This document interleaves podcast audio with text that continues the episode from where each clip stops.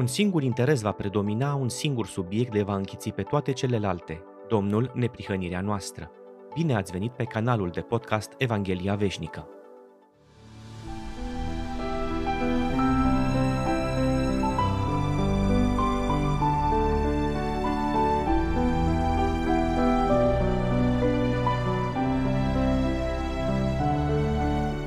Acest punct, pentru a putea continua studiul fără a emite ipoteze greșite, este necesară o scurtă recapitulare a tot ceea ce am studiat.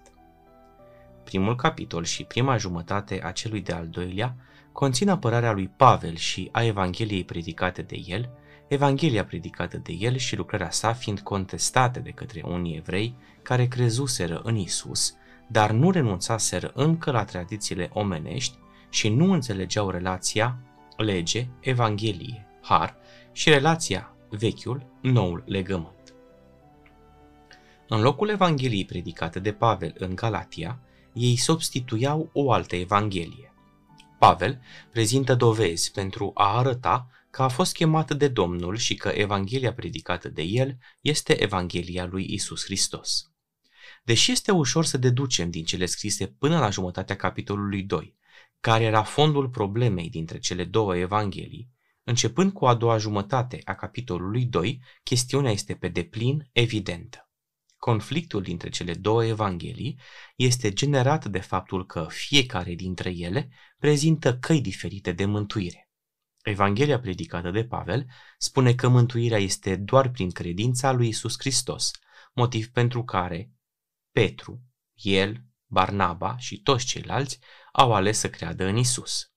Iar învățătura prezentată de farisei care crezuseră spunea că în vederea mântuirii, credința lui Isus, prin care s-a primit Duhul Sfânt, nu era suficientă, ci credincioșii trebuiau să se circumcidă și să păzească legea pentru a fi mântuiți.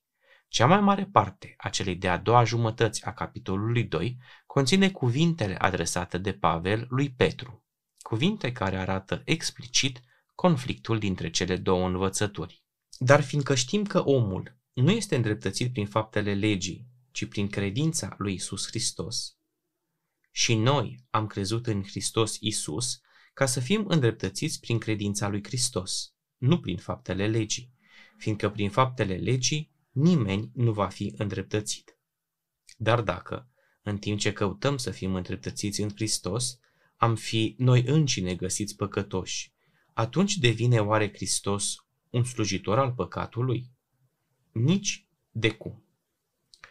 Observați, vă rog, că până acum nu se discută dacă legea trebuie păzită sau nu, dacă s-a desfințat sau nu, dacă a fost înlocuită cu vreo altă lege sau nu, ci dacă mântuirea este prin credință sau prin faptele legii.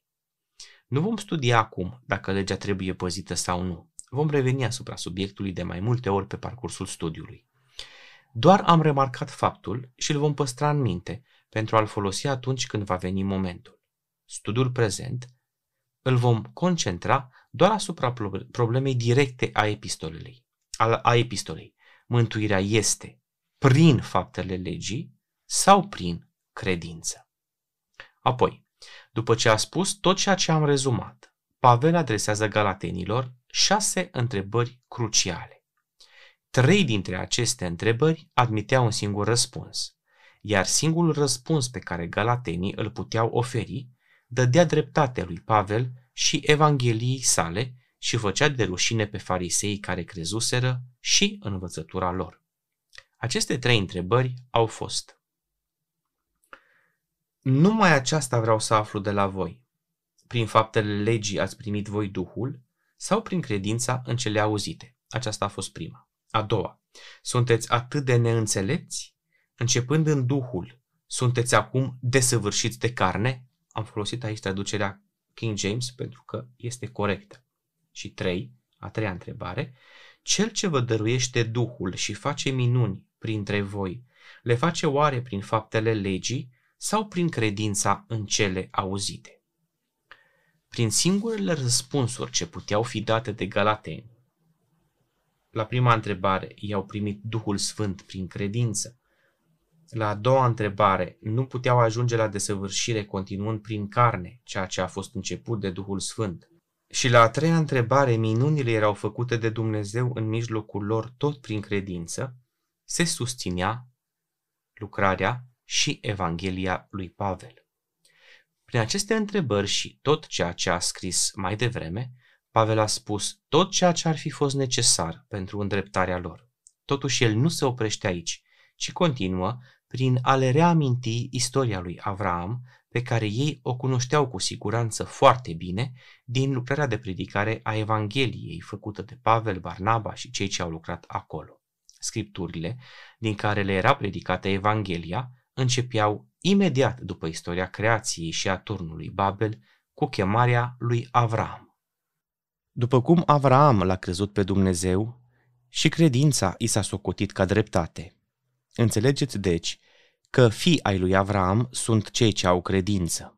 Scriptura, fiindcă a prevăzut că Dumnezeu îndreptățește neamurile prin credință, i-a dat mai dinainte lui Avram această veste bună toate neamurile vor fi binecuvântate în tine.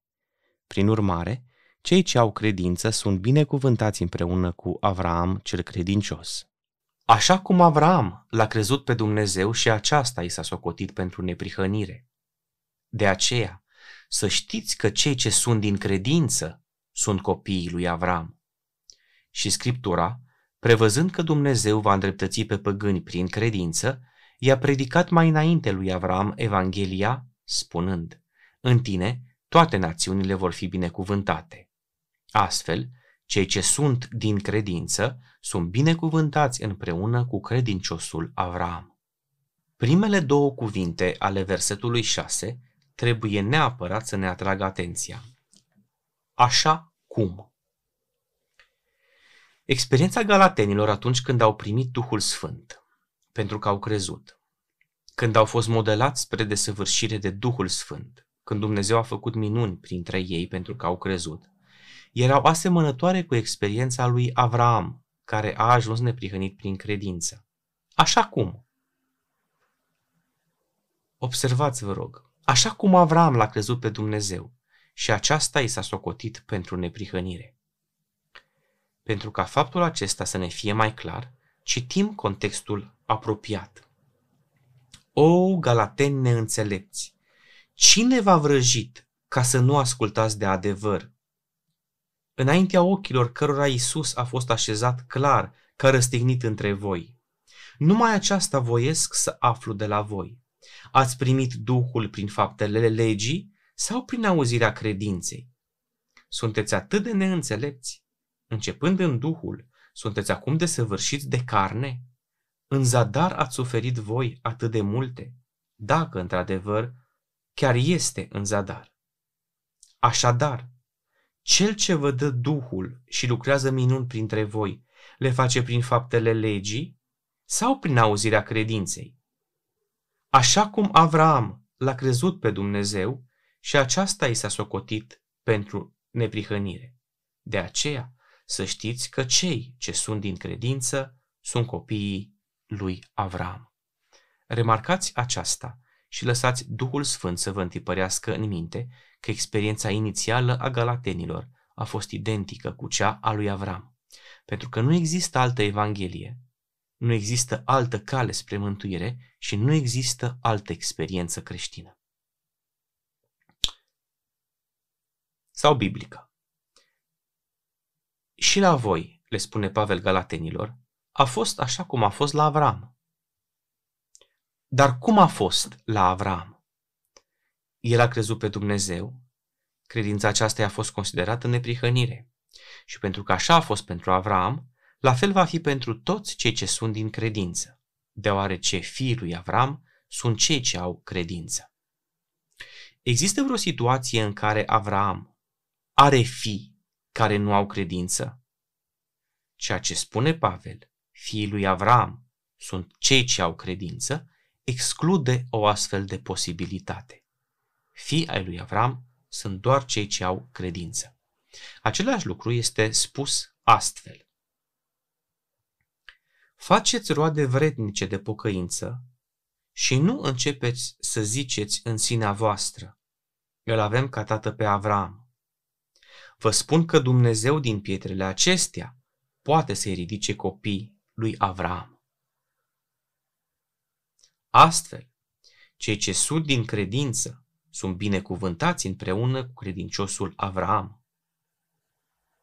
Și dacă sunteți ai lui Hristos, atunci sunteți sămânța lui Avram, moștenitori prin făgăduință. Dar nu este ca și când ar fi dat greș cuvântul lui Dumnezeu, căci nu toți cei din Israel sunt Israel.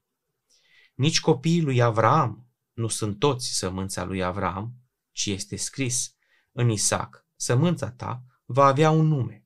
Aceasta înseamnă că nu copiii trupești sunt copiii lui Dumnezeu, ci copiii făgăduinței sunt socotiți sămânță.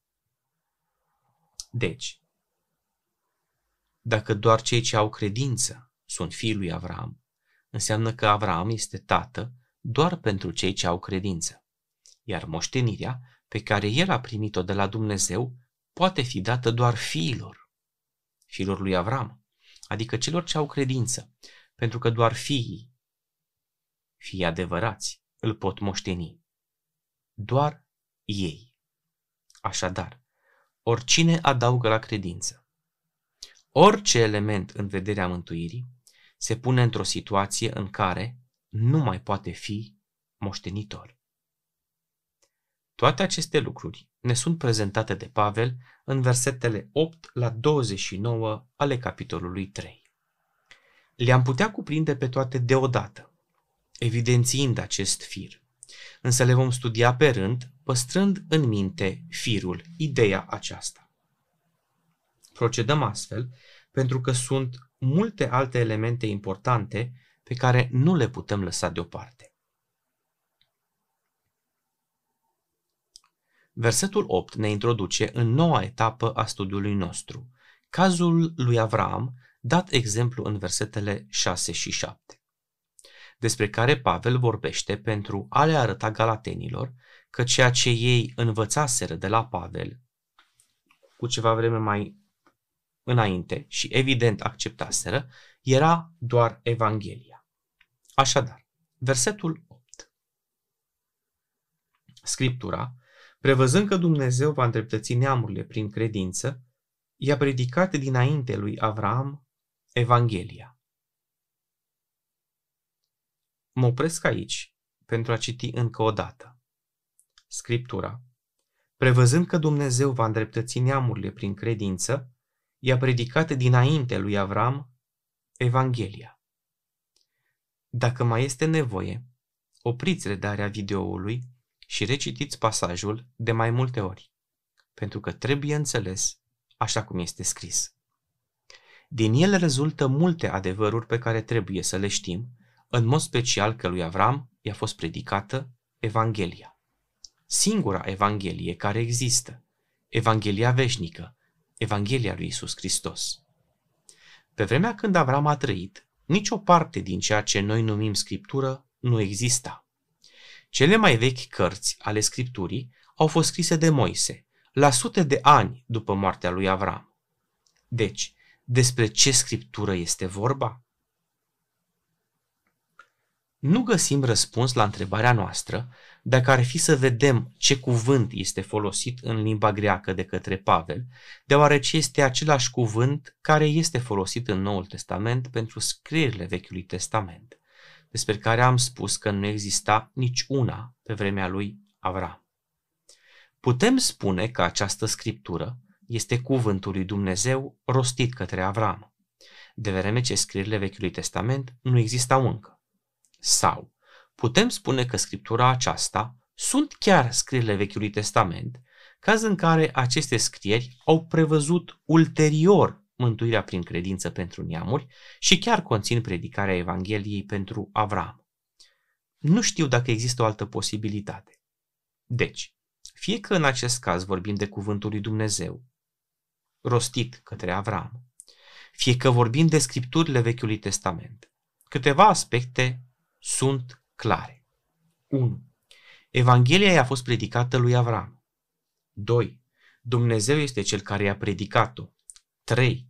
Evanghelia predicată de Dumnezeu lui Avram este aceeași cu cea predicată de Pavel Galatenilor, deoarece există doar o singură Evanghelie. Și patru, Evanghelia pe care eu trebuie să o înțeleg și pe care trebuie să o primesc astăzi din Scripturi, din Scripturile amintite aici, cărțile Vechiului Testament sau Cuvântul lui Dumnezeu și din scrierile lui Pavel, precum și a celorlalți apostoli, este Evanghelia predicată lui Avram. Reamintindu-le galatenilor despre Avram, apostolul îi conduce spre un moment deosebit de important în timp. Când citim epistola, suntem conduși și noi acolo. Când i-a predicat Dumnezeu lui Avram Evanghelia? Când i-a spus, în tine toate națiunile vor fi binecuvântate? Lucrul acesta s-a petrecut pe când Avram locuia în Ur, o cetate din zona anticului Babilon, iar părinții lui erau idolatri, adică păgâni. Da, Avram a fost scos dintre păgâni, din Babilon, prin predicarea Evangheliei, iar, ca urmare, evreii au fost scoși dintre păgâni prin predicarea Evangheliei. Evangheliei. Deși acest lucru este deosebit de clar, spus de Pavel aici și în Evrei 4 cu 2, noi plasăm în general începuturile Evangheliei odată cu venirea lui Ioan Botezătorul sau poate cu predicarea Domnului Isus. Dacă și credem că de atunci a început predicarea Evangheliei, ne punem singuri în imposibilitatea de a o înțelege în mod corect și pe deplin. Evanghelia predicată lui Avram conținea făgăduința cu privire la un fiu, pe a cărui linie genealogică venea Mesia includea învierea din morți, includea neprihănirea prin credință și, desigur, făgăduința moștenirii noului pământ. Și cum toate acestea implică jertfirea Domnului Hristos, este evident că lui Avram i s-a spus despre aceasta. Desigur, noi nu știm tot ceea ce i-a promis Dumnezeul lui Avram, dar din ceea ce știm putem deduce sau înțelege suficient. Suntem în punctul în care studiul epistolei ne trimite la un alt studiu. Să vedem modul în care Dumnezeu i-a predicat Evanghelia lui Avram și cum neprihănirea este prin credință. Rog ascultătorul să întrerupă pentru un timp, atunci când se va termina acest uh, video, studierea epistolei, deci să întrerupeți pentru un timp studierea epistolei și să treceți la următoarele videouri ale acestei serii doar după ce vizionați videourile în care este studiat legământul încheiat cu Avram. Aceste videouri se găsesc la începutul seriei Biblia așa cum este ea. Pentru ca să vă fie ușor să le accesați, în descrierea acestui video voi pune linkurile necesare. Versetul 9 este o concluzie. Astfel cum, spune traducerea King James. Și prin urmare, spune traducerea ediția Dumitru Cornescu revizuită. Aceste astfel cum și prin urmare implică un rezultat pentru ceea ce s-a spus mai devreme. Astfel, prin urmare, cei ce sunt din credință sunt binecuvântați împreună cu credinciosul Avram. Binecuvântarea de la Dumnezeu este ceea ce mulți oameni caută. Însă ea nu poate veni decât peste cei ce sunt din credință. Poate să vină soarele sau ploaia peste cei necredincioși. Poate să vină bogăția și sărăcia peste cei necredincioși. Aceștia pot fi bine văzuți în societate sau din potrivă rău văzuți. Ei pot fi oameni buni sau oameni răi, dar peste niciunul dintre aceștia nu vine binecuvântarea lui Dumnezeu cu tot ceea ce implică ea. Binecuvântați sunt doar cei ce au credință. Mă refer la binecuvântarea lui Avram. Cred că putem să înlocuim, fără a greși, expresia pe care o găsim în limba engleză, cei ce sunt din credință, cu cei ce cred. Binecuvântarea lui Avram, primită prin făgăduința lui Dumnezeu, nu implică chestiuni materiale, ci spirituale. De aceea este important să fii din credință, sau să crezi. Faptul acesta se vede cu claritate în fapte, capitolul 3, versetele 25 și 26, unde ni se spune voi sunteți copiii profeților și ai legământului pe care Dumnezeu l-a făcut cu părinții noștri, zicând lui Avram. În sămânța ta vor fi binecuvântate toate neamurile pământului. Înviind pe Fiul Său, Isus, Dumnezeu l-a trimis mai întâi la voi să vă binecuvinteze în întoarcerea fiecăruia dintre voi de la nelegiuirile sale. Pentru Petru, binecuvântarea avramică însemna îndepărtarea nelegiuirii de la fiii lui Avram. Este evident astfel de ce binecuvântarea nu poate veni decât prin credință. În Hristos, toate făgăduințele sunt da. Desigur, și aceasta, pentru că Dumnezeu a predicat Evanghelia lui Avram spunându-i, toate neamurile vor fi binecuvântate în tine. Cei ce cred sunt binecuvântați împreună cu Avram, cel credincios. Nu există altă binecuvântare pentru om decât cea pe care a primit-o Avram și Evanghelia vestită lui este singura pentru toți oamenii de sub cer, deoarece în afara numelui lui Isus, în care Avram a crezut, nu este sub cer niciun alt nume dat oamenilor în care trebuie să fie mântuiți. În el noi avem răscumpărarea și prin sângele lui iertarea păcatelor. Iertarea păcatelor aduce cu ea toate binecuvântările. Binecuvântarea este iertarea păcatelor și ținerea fiului lui Avram sau fiilor lui Avram, a fiicelor lui, departe de păcate. Astfel, Pavel arată încă o dată credincioșilor din bisericile Galatiei că Evanghelia predicată de el este de origine divină. Aceeași Evanghelie a fost predicată lui Avram, nu alta. Aceasta a acceptat-o Avram și a fost binecuvântat. El, prin făgăduință, devine tatăl credincioșilor care primesc moștenirea făgăduită lui. Totul prin Hristos. Orice pretenție a cuiva de a fi fiul lui Avram, în afara credinței lui Isus Hristos, este doar încumetarea de a cuceri Canaanul, de a cuceri cerul, prin puterea cărnii. Ceea ce se începe prin Duhul nu poate fi continuat decât prin Duhul. Nimeni nu poate începe o nouă viață prin Hristos și să o desăvârșească prin carne. Ce se începe prin Hristos trebuie desăvârșit de Duhul. De aceea noi trebuie să ne gândim dacă viața noastră de credință a fost începută prin Duhul și continuată prin Duhul, sau dacă a fost începută prin carne și continuată prin carne. Și în funcție de ceea ce vom găsi, pentru că Duhul Sfânt ne va descoperi și ne va spune, să venim înaintea lui Dumnezeu pentru ca dacă este cazul, viețile noastre să fie corectate și în Isus Hristos și prin Isus Hristos să primim toate acele făgăduințe de care avem nevoie. La încheierea acestui studiu vă rog să reveniți asupra versetului 8 urmărind prezentările din descrierea videoului, cele despre legământul avramic. Am spus mai devreme despre lucrul acesta. Ele ne vor ajuta să înțelegem mai bine epistola lui Pavel către Galateni. Și studiindu-le, vom avea o mai bună înțelegere a subiectului legămintelor despre care Pavel vorbește oarecum pe scurt în capitolul 3 însă revine mai în detaliu în capitolul 4. Harul și pacea Domnului Hristos să fie peste fiii și fiicele neprihănirii.